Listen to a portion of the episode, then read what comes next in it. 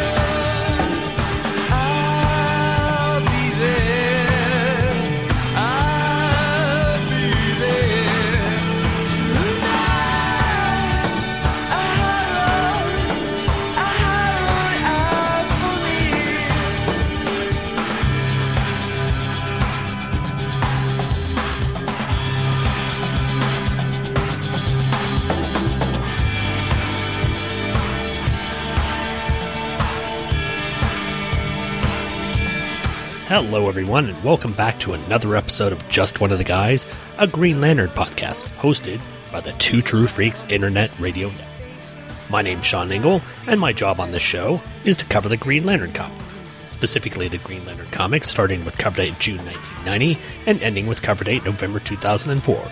All the while, while I do this show, I'm putting a special emphasis on my two favorite Green Lanterns, Kyle Rayner and Geiger. And as you know, things are winding down, sadly, rather quickly on the show, as we're coming to issue 179 of the Green Lantern. Only three more issues, including this one, until we finish up this series. It's been it's been a fun run. We've had our ups and downs. Recently, we've had some pretty down times, but I think we're getting a real upswing at the end. Ron Marz has come back to the book. He's re-energized the character of Kyle Rayner he's taken him through sort of a gauntlet having to deal with all the problems he's had in his life his breakup with jenny with the jla seeming not to need anymore and now that sort of comes to a head now that he knows that the man who's behind basically all of his misery is none other than major force the main motivating factor in him becoming green lantern. If you don't remember in issue 54 of green lantern something happened horribly to one of Kyle's girlfriends, which cemented the fact that he should remain a superhero and carry on this mantle. Kyle's pretty peeved about finding out that Major Force is behind all of this, and in this issue, he goes to try and take him down. Unfortunately, he takes a kind of unorthodox way of trying to get it done by breaking into a government office and smashing up the place which does raise the ire of visiting Green Lantern and friend John Stewart, who decides to try and get Kyle to calm down. Unfortunately, that leads to the stereotypical Marvel hero versus hero fight, and that's what we've got in this issue. It's more great storytelling by Ron Marz. He's wrapping up the the series that he started with Kyle Rayner, and he's assisted by some really great artwork by Luke Ross altogether the story's coming together really well it's wrapping things up it's cementing kyle as an effective hero and it's just been a breath of fresh air. I think because of the whole ben raab thing it's nice to see that kyle is back in his true form. But we're going to get to that and i've been getting a lot of emails from you guys. I'm going to read those as soon as i get done with the promos which i'm going to play right after this. So, after we get done with emails and promos, we'll get right into our coverage of Green Lantern number 179.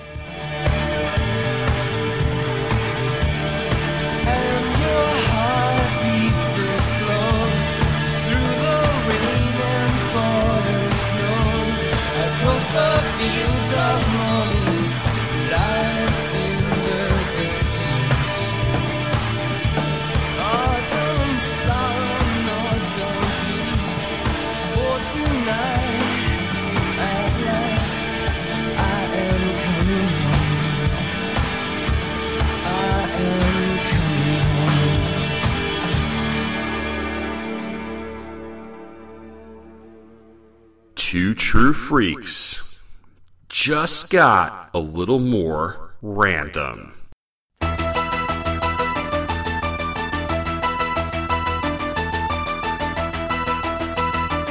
Pop Culture Affidavit, the podcast that looks at everything random in the world of popular culture, is now on the Two True Freaks network.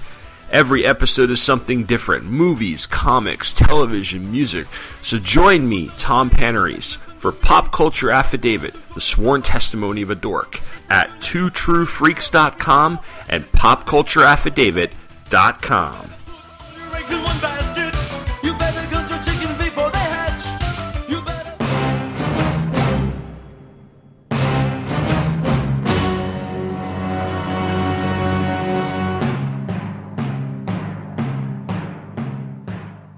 My name is Grundy, born on a Monday. The following recording was taken from an NSA wiretap of a Back to the Bins taping. No names have been changed. Everyone is guilty. Do I need mine or am I good where I'm Well, at? now you do. if I have mine, you have yours. You might want to yours only if you do have it set to automatically because you don't want it to automatically because the thing never works right. Because what'll happen is it'll be used to you at a particular t- and then if you go out of that, it scrambles to uh, a and it doesn't fast enough. So it's better to just set it up Oh, okay. there. It do- it really doesn't work well. So I checked. Uh, I checked my uh, what's Mhm. it called? My pre- It definitely built billed me for the hotel for all three of us. Join Back to the Bins every week for goodness. Solomon Grundy hate voiceovers. Kalibak, Desaad, it is I, Darkseid. I command you to listen podcast. Uncover the powers and weaknesses of the Super Friends so that I may destroy them. Aquaman and Superman, Animal Man and Plastic Man, Firestorm and Nuclear Man, Batman and Hawkman, 2D Man and Hour Man. Who are all these people, man? They're all part of the DC. Who's who? Ultra Boy and Booster Gold, Lightning Lass and Hippolyta, Phantom Stranger, Etrick Hey, hey, hey. What? What about that one guy? What guy? Mr. Pretzel, Mr. Lipstick, Mr. Mitzelfuzzle? Mr. Mitzi's Pitlick? Yeah, him. He's also part of the DC. Who's who?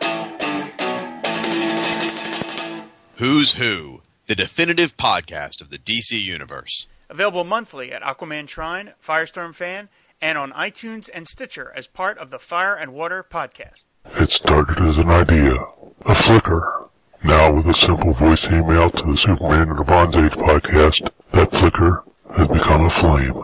Now, Russell, you're ready to start a podcast. Yep, you're ready to go. Yes, start it, and then and then we can email you. Whoa. And Russell has been, you know, the most consistent emailer. I think it's time that he does start a show. DC Comics presents.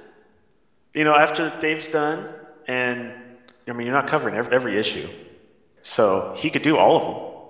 I would highly recommend that, actually. That would be awesome. So there you go, Russell. Go for it. I can't wait to hear his reaction to this.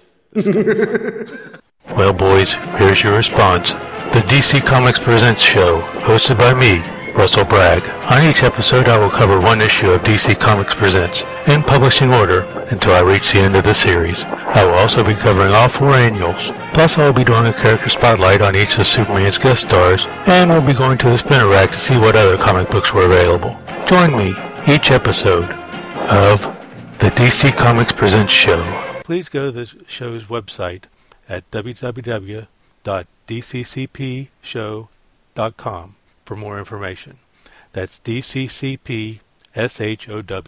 And we're back. And since the downtime, I've had a little bit of consolation email from you wonderful listeners. I'm going to go ahead and jump straight into email. Take it away, Mr. Tom Servo. You've got mail. Pattern baldness. And we'll start out the show with a couple of emails from my good friend to the Great White North, Mr. Scott Davis. The first one he's written in is entitled Jenny's Phone Number. He says, Sean, I was able to catch up on some more issues and I have a few comments. On Green Lantern number 169, this was a great issue and I'm glad to see Kilowog back. I was excited to see a bunch of those old characters back that I never thought we'd see again, especially Raker. Hmm, maybe I might have to disagree with you a bit about how Jenny is being portrayed in this issue with the flirting. It's been almost two months and she hasn't heard anything from Kyle. Gonna have to disagree, Scott. Jenny's always been a little frisky too. Well, yes, but she's dating Kyle. That that's she shouldn't be messing around. Maybe that's me. He says she flirted with male models before she was with Kyle in Green Lantern 108. The whole pregnancy scare might have been a ruse, too, which shows you a bit of her character. I just chalk that up to more. I don't know. Judd Winick not caring? No idea. He says, I'm telling you, she's a wild one. Remember how much she loved getting orgasms in the teleporter with Wonder Woman? Oh, man, we're bringing that one up again. And one more thing. Don't forget Kyle was sleeping with Saria when he went through the painting in Green Lantern Annual Number 6 while he was with Jenny. Uh, I don't. I don't want to think that was happening, but sure, maybe. I'm still not doing that. He goes on to say, okay, I'm just bugging you, Sean. I'm playing a little devil's advocate. Only a few more podcasts left, so I'm trying to get you to going bed. Well, uh, when it's talking about how Ben Raab wrote Jenny, then yes, that will definitely get me going. He says that Naked Kilowog splash page can never be unseen, unfortunately. Do we really need to know that he shaves his junk? Oh, I didn't even want to think about that. On the second to last page, Kyle implies that he's itching for some sex. I guess two months of celibacy has finally gotten to it. Liana is great. I'd love to see more of her if that's even possible. I, I thought you saw pretty much all of her. I mean, there's not much. Oh, you mean like more of her character? No, no. She's uh, she hasn't been in any of these issues, and I'm sorry if you're wanting to see more. Maybe someone in the new run will bring her up. Who knows? He says Green Lantern number 170. This was a weak issue, and I agree there is no need for a clip show at this point. I really thought Jenny was having the shower of shame after going out with that dude she picked up in the last issue. Oh, don't worry. The shower of shame comes up later on. If it's not, though, because he phones her at the end, because it's probably getting on soon after this. Ugh. The, the art is bizarre in this issue, especially on his ass strap on page five. Yeah, that's that's becoming a uh, sort of mainstay fixture of her uh, wardrobe, and it's really uncomfortable. Says, I like the Rush reference at the beginning, but the Ally McBeal reference was weak. Sean, the Jade and Kyle relationship was starting to get a bit stale, so let's move on. This new guy seems nice. Okay, now you're just trying to get me upset, aren't you? Scott, uh, well, whatever. Then he goes on to 171, 1 Part 1, the cover art by Karen Grant is fantastic, and okay, the Dave and Terry and Jenny and Business Dude stories should have been discarded. They're not relevant, and it's getting us, it's just getting us angry. Okay, well, I'm glad you're seeing, you're sort of coming to my side and seeing how this story just is wrong. You're right about the David and Terry dialogue, which makes absolutely no sense at all. The fapping on page 12 is hilarious, though. Yes, that's where they had the sound effect of fap, which is not really accustomed to what was going on that issue. It's something else.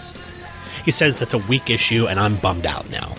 Then for Green Lantern number 172, 1 and part 2, he said the cover is great, but Kyle's Shadowhawk uniform is pretty funny. I really like the pirate ship spaceship, but the pink boomerang ninja star is hilarious. This issue was okay, and there's really not much to say here. The reveal at the end that the Cordians are the real power behind the Black Circle was one of the most disappointing and uneventful reveals to date. I'm really hoping that parts 3, 4, and 5 make up for these last issues. Uh, if you've gotten there, Scott, you will know that they did in some ways and didn't in others. Yeah. Anyway, thanks, Scott, for writing in. We've got another email here from Scott. And I think this was important because this actually covers some of the issues that I wasn't able to cover in the run. Uh, it's entitled Willworld and some others. He writes in saying, Hi, Sean. I was able to read Willworld recently and also read three books from earlier in the Green Lantern run that you were covering. So I have a few comments if you don't mind. Actually, I, I greatly appreciate them because since I haven't covered them, I'd love to hear what you had to say about them, and I'm certain the audience would love to hear what you have to say about them. So, he starts off with Green Lantern Willworld, which we did cover. This was a very cool story, and the visuals were fantastic. It took me about three days to read it as I commuted to and from work, but I enjoyed every single page. Did you say that you had to read it twice because it was that good? I think I said to have, re- read it twice because the story was just so intricate that I kind of took a while to wrap my mind around it.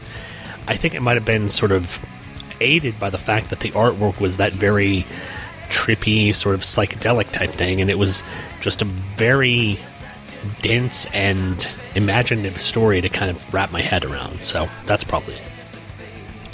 Scott goes on to say that honestly, this could have been one of the best graphic novels I've read. It sounds like this book was artist Seth Fisher's brainchild, so I really need to find some other books that he's created. I'm sorry to hear that he's passed on, though. Then Green Lantern and the Ray number one. This was a nice, refreshing reminder about how the how great the Ron Marz was, Ron Marz run was on Green Lantern. This issue came out in 1996, and Scott Kolins' art is fantastic. Oh, I might have to check that out. I've enjoyed Scott Kolins' work on Green Lantern. So many great characters in this issue, including the Ray, Dr. Polaris, Radu, and a Japanese superhero named Arashi. The last page even hints at a future team up between Kyle and Arashi, which unfortunately never happened, as far as I'm aware of. A few creepy scenes in here are in here, and a scene of the Twin Towers in the background of New York and a massive tsunami that almost takes out Japan. Both having serious catastrophes after this issue was printed.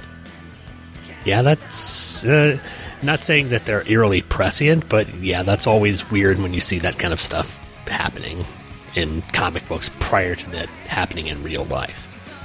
Overall, I really enjoyed this issue. Then he goes on to Green Lantern Our Worlds at War number 1. On the flip side, this issue was a reminder of how parts of Winick's run were really unenjoyable at times.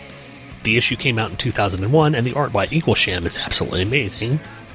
There's a great shower sheet scene in the beginning with Kyle and Jenny in the shower. Man, there seems to be a lot of shower scenes in these books. And at the end, they had a scene where Kyle is sprinting back to the shower again in order to have sex with Jenny one more time before he left Earth on his mission. Well, I guess wouldn't you? There you go. Jenny complains that they only have 10 minutes to do it. Um, Jenny's great, eh? Okay. after this, the story loses me. So after the after Jenny and Kyle uh, doing it, it's not that fun. That kind of diminishes the idea of the story. He says Kyle creates a planet, Sinestro shows up, but it's not really Sinestro. Ganthet says some weird stuff, some villain I've never seen is hiding on Pluto, and there's literally eight pages at the end of the book dedicated to Kyle and Jenny groping each other and talking about how Kyle's powers are getting more powerful. Pass. Huh.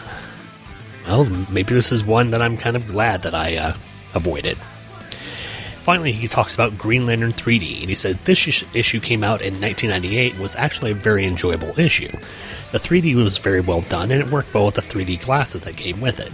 As expected here, there was a lot of action and not much story, but it was still a fun read anyway.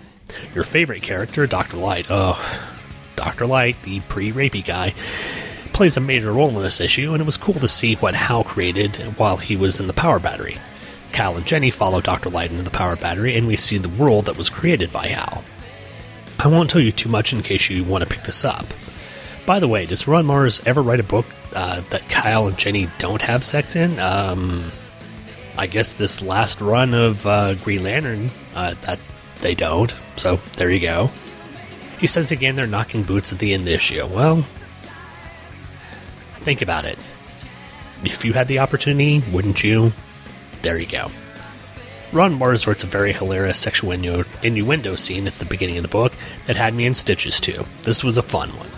Thanks, Sean. Now you're getting close to the end of your own amazing run of podcasts, Scott. Well, thank you, Scott, for consistently writing in and filling me in on these books. I might have to see if I can track down the Green Lantern 3D, even if it doesn't have the stereoscopic or whatever you use, the, the red and blue Green Lantern or red and blue glasses, so you can read the book. I can probably find those somewhere around. Maybe it'll work with my kids' real 3D, 3D glasses. Probably not. But thanks, Scott, again for writing in. We've got one more letter here. And this comes from my good friend, friend Professor Alan. He does the uh, Quarterbin podcast as well as a short box showcase over at the Relatively Geeky Network. And he's going to be doing this new project, which is called From Darkness to Light. He just announced it on the latest uh, Shortbox showcase, and it's going to be a a sort of discussion of religion and theology in comics and in works of fiction as well.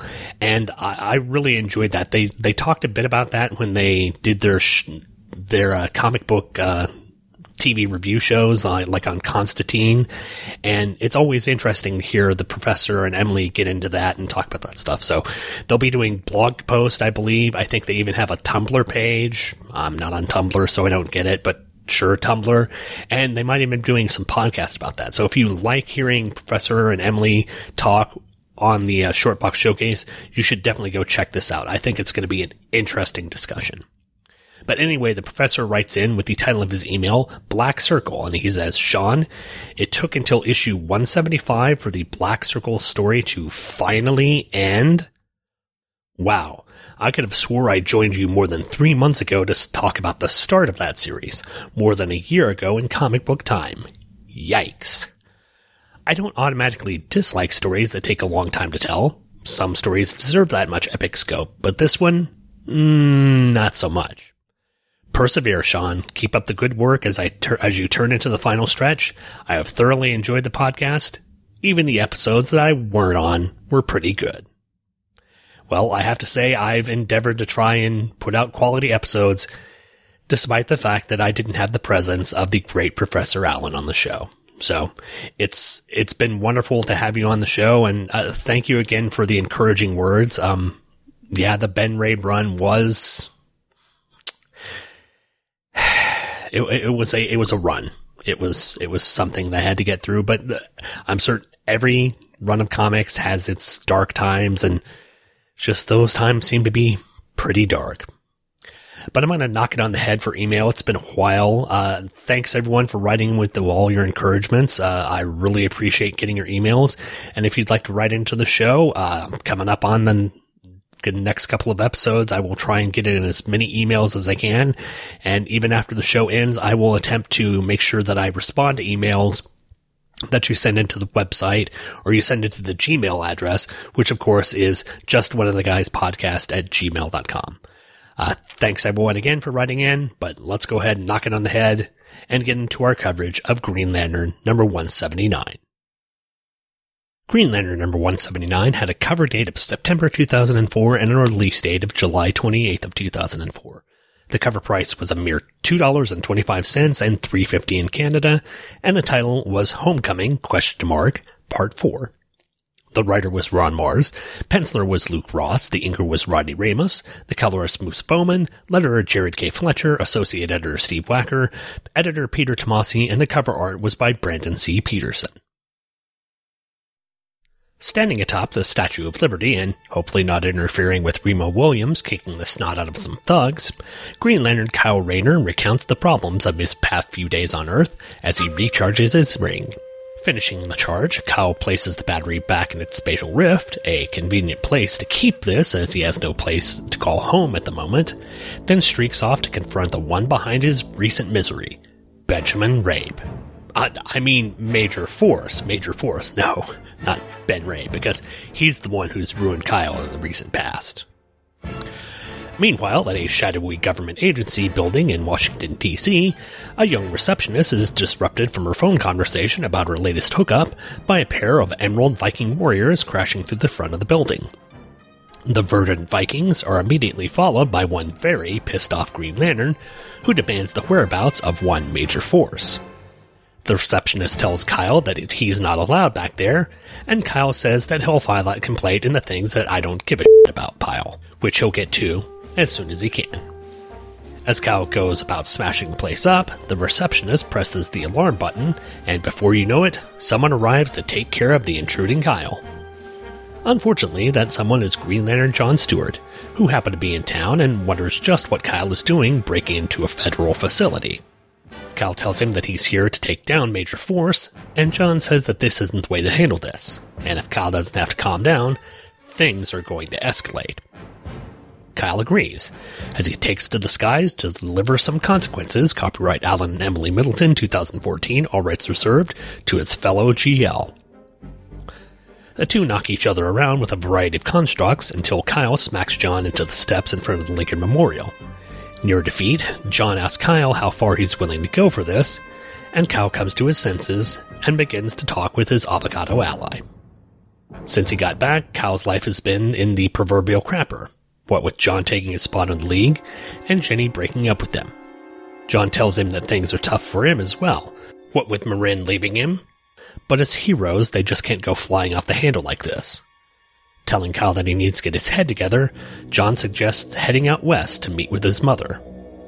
Kyle worries about dropping the hunt for Major Force, but John says that he'll track him down for him and let him know when he finds out anything about his whereabouts.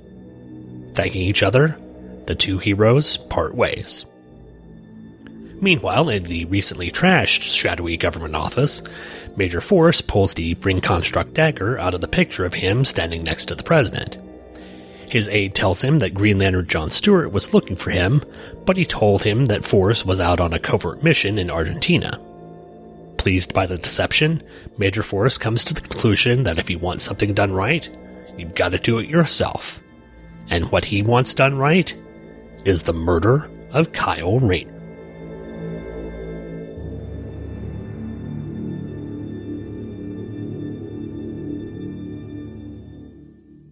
This issue suffers a bit from being the middle chapter of a story, and like most middle chapters, it's simply marking time until the end.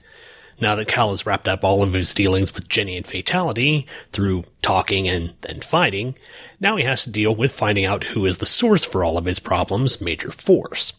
I really like how Marz and Ross are portraying Kyle as a bit disheveled in the book, as if he hasn't slept for a long time. Ross really draws him with a good amount of stubble, and Ron Marz writes him as not really thinking too straight. And all of this is culminating with the arrival of John Stewart, the person who Kyle feels has replaced him. John coming in to stop his investigation of Major Force is just the proverbial straw that broke the camel's back. Yes, it's also no excuse for two lanterns to fight over Washington, D.C., but like most hero fights, it quickly ends with the two rashly talking it out and Marta is setting up more ways to bring this era of the book to an end by having Kyle meet with his mom and resolve things with her. So it's a slight step down from previous issues, but still staying on track to complete the book series in what I consider will be a very satisfying manner.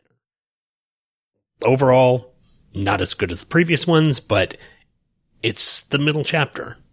Middle chapters are always a bit slow it's still doing significantly better than previous issues. But going into specifics in the book, the cover is what we need to start out with, and I'll give it the computerized coloring on the cover is great, but Brandon Peterson doesn't seem to get Kyle. His hair is all messed up. His face looks wrong. It looks more like sort of Tim Drake's face.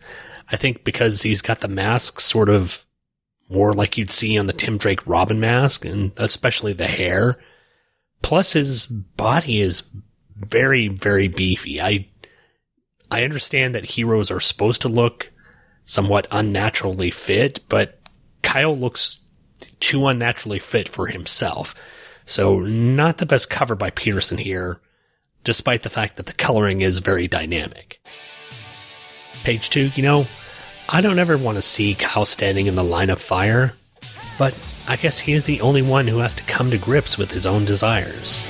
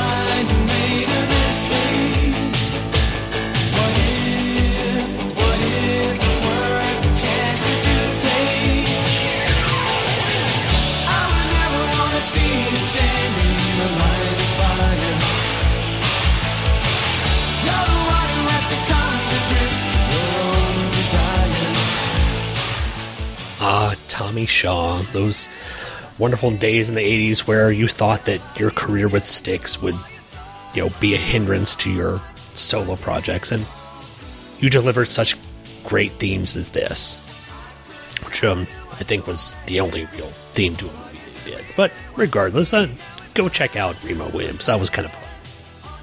But all kidding aside, this is really some good artwork here. Uh, the background feature of Kyle's standing on top of the arm of the Statue of Liberty looks really good. Ross is getting a lot of detail in there. The only negative thing I could say about this is the sort of silly looking CGI lightning that's coming off the uh, lantern. But other than that, I think the artwork in the interior of the book is really superlative. Page three, we get Kyle hiding his Green Lantern ring in a spatial rift, which they seem to make note of in this story that it's kind of a new thing. I always thought that was kind of the thing that the Green Lanterns could open up this sort of dimensional rift and store their power batteries in there just for safekeeping, especially if they needed it at certain times, so they knew that they needed a certain time, so they could just reach in there and recharge, especially with the 24 hour thing going on. So maybe this is just Ron Marz not following along with that concept or him trying to make it sound like a new thing? Not really certain. Page five, we've got the image of Kyle breaking into the shadowy government office, and you can tell that Ron Marz is really writing him in a, a way that's completely out of character. He's not thinking straight. He goes in there just smashing the place up. And I think it's, it's a, once again, it's Ron Marz writing Kyle correctly He's focused, he's determined, but he's been under a lot of pressure. He's had to deal with fatality, he's had to deal with the breakup with Jenny, he's had to deal with him having to move out of his apartment. He's not thinking correctly. So the fact that he's acting like this is in character while being out of character at the same time. He's got a lot on his mind and he's not acting the way that he normally would but it feels right nonetheless. Page 7, panel 3. I like here a bit of DC continuity. The picture that Kyle's looking at uh, with Major Force and the President is actually, at least it looks like, that it's actually President Luthor, who was, of course, the president in the DC universe at this time. I think from, you know, the 2000s on, for a while, he was the president. So, nice bit of continuity in there. But then on page eight, we get the reveal of John Stewart or John Stewart coming into the shadowy government office and putting Kyle in sort of a ring construct straitjacket. And I'm still not as impressed with Ross's work on John as I am in the rest of the book. His face looks too photorealized, like he's trying to put an image of a certain actor in there. I'm not really certain who it could be, but it just looks very different from the John Stewart that we've seen prior in the book. And if there is a negative negative thing you could take out of this book, that would probably be the one thing. Page 10, this is a really great use of the nine panel grid to have Kyle relate the release of Fatality to John and set up the eventual fight. And once again, Ross does a wonderful job, especially in these last three panels. We've got this image of Kyle looking sort of dejected and defeated. Then his ring charging up. You see a little bit more energy in that second to the last panel. And then finally he's got the ring glow and he's ready to take John down. It's, it's really good storytelling through both Ron Marz's writing and the art here. And the nine page grid was a good choice to sort of space this out throughout the story without having to tell it in large splash pages. It works here page 15, panel 3. Once again, Kyle goes for the Godzilla construct to take down uh, John's jet plane that he was flying into him. I know Kyle has used Godzilla before many times, but this is a different looking Godzilla construct. In fact, it kind of looks like this might actually be a sort of costume Godzilla because if you kind of look at the front, it looks like there is a zipper on the front of it. And I'm trying to see what else I saw here it looks also like there is a patch. Yeah, if you look at the right arm, it looks like there is a sewn on patch.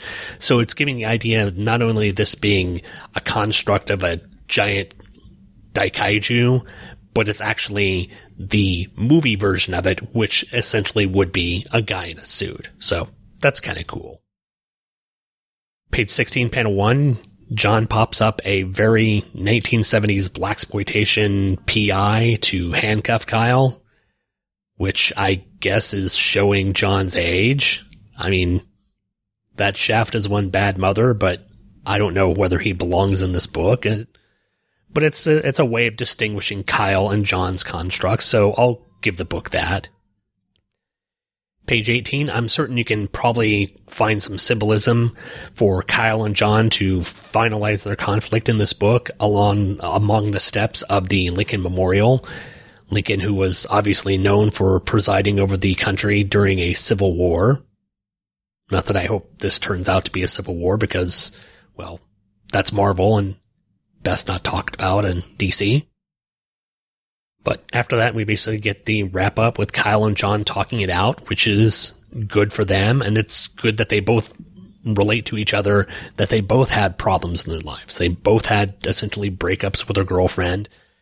Kyle gets out his grievances about John being the member of the JLA instead of him. And they come to a realization that they shouldn't be fighting each other, that they're in this together. And I really enjoyed that. Plus, then we get on page 22, the final page that sets up that Major Force is going to take Kyle out on his own. And I don't know what's going to happen. I, I hope we're not going to have another uh, Gail Simone ranting woman in refrigerators thing, but I guess we'll have to find out here in the next issue. But overall, a, a big fight issue, some decent art, a few areas of wonkiness but it's still capturing my imagination. It's still keeping me engaged and it's still a good book to read.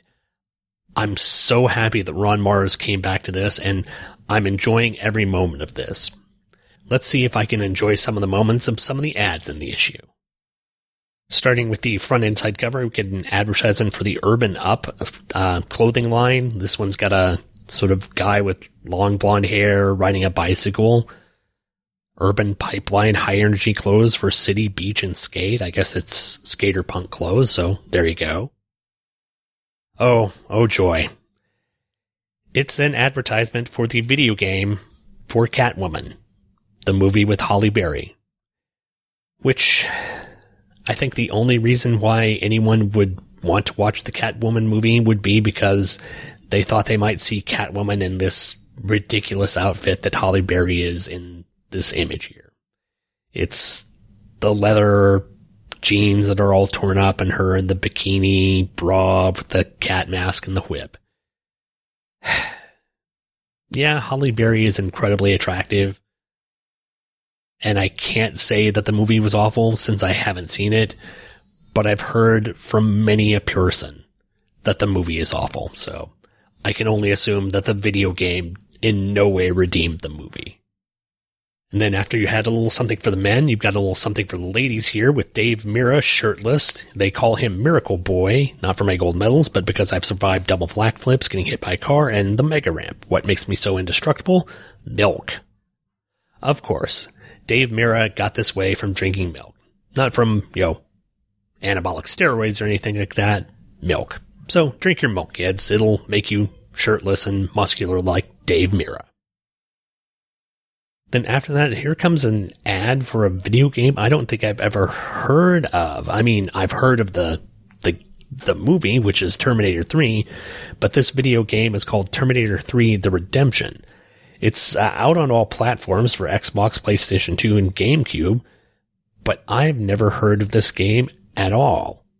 It says experience the Terminator universe like never before, so maybe this was an advertisement for a game that didn't come out or was a game that just didn't do very well and was quickly forgotten. And speaking of things that should be quickly forgotten, we get an advertisement for the Alien vs. Predator movie.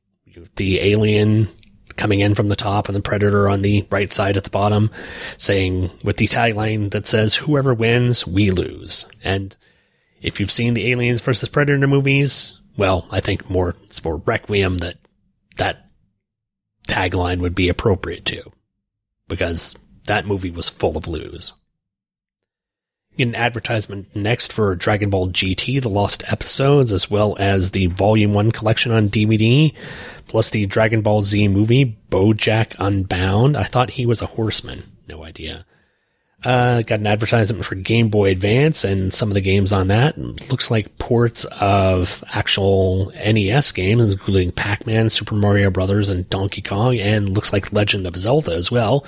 So you can play your favorite And, and I guess this is kind of humorous because you're playing on your advanced Game Boy system games that you would have been playing on your Nintendo, and the character who looks like he's playing looks like he's trapped in the past with his bleached jeans, his jean jacket with the sleeves rolled up, and his awesome, awesome mullet. And yes, this is a mullet.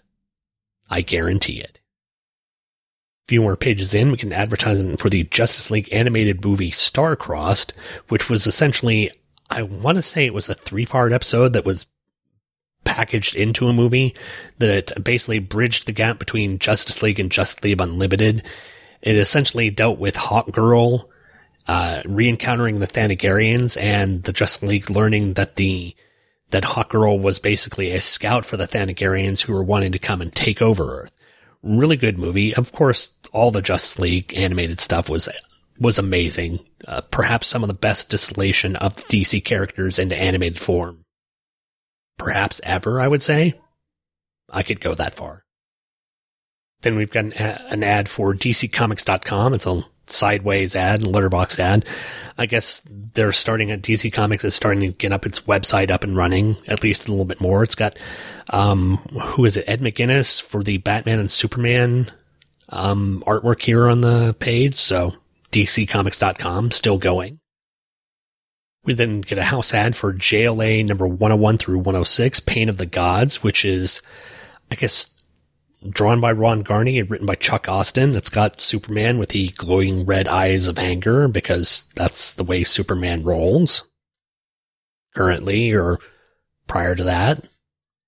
The DC in Demand page, uh, does finally list that uh, the Flash and Iron Heights writer Geoff Johns and Ethan Van Sciver are going to be doing the Green Lantern Rebirth storyline. Going to be de- debuting in October, which I think it may have been after that because, well, maybe it was October release date because I know the cover date for Green Lantern number 181 is November. So obviously the new Green Lantern with uh, Hal Jordan is coming up very soon. Back inside cover is an advertisement for Clearasil Ultra, day one zits, day two zit, day three Z. So I guess you're getting rid of its by the end of the uh, use of Clearasil, sure. And the back outside cover is for X Games 10 or X Games X, which is coming to LA in August of 2004.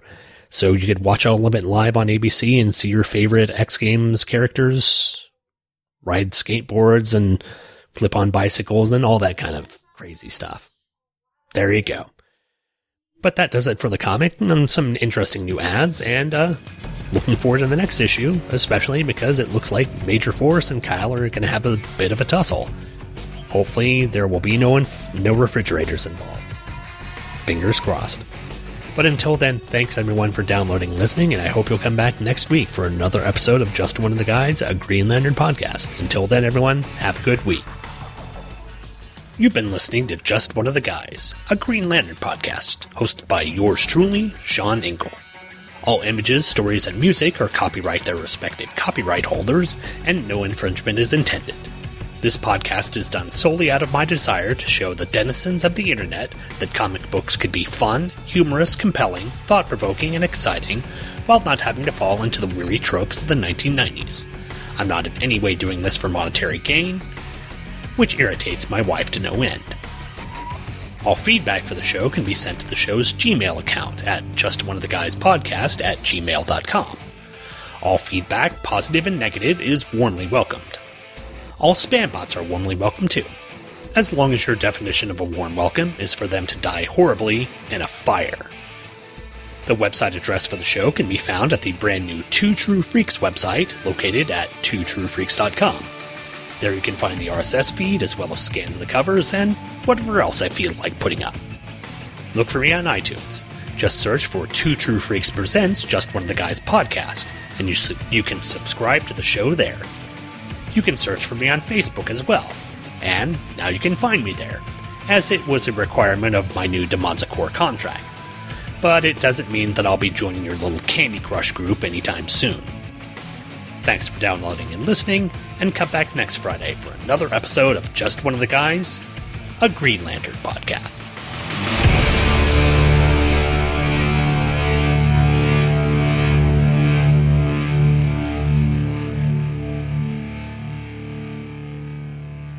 The opening music for today's show was a sort of homecoming by the band U2, off their album The Unforgettable Fire. Once again, if you'd like to buy this song, buy this album, or buy this MP3 download, the best place to go would be Amazon.com. But before you go to Amazon.com, go to twotruefreaks.com. If you go to twotruefreaks.com and click the banner in the upper left hand corner of the homepage, you'll be directed to Amazon.com where you could buy a myriad number of things from Amazon, including The Unforgettable Fire, perhaps one of U2's best albums. Plus, you can also buy a myriad number of other things, from sports equipment to video games, movies and DVDs, pretty much anything that anyone could ever desire. And you can all get it for reasonably low prices. And, as always, if you use the link at twotruefreaks.com to buy your material from Amazon, a little bit of your purchase price goes back to the website. Doesn't cost you anything extra, but the True Freaks really appreciate the help. So, anytime again that you're wanting to buy something from Amazon.com, make sure you use the link at twotruefreaks.com.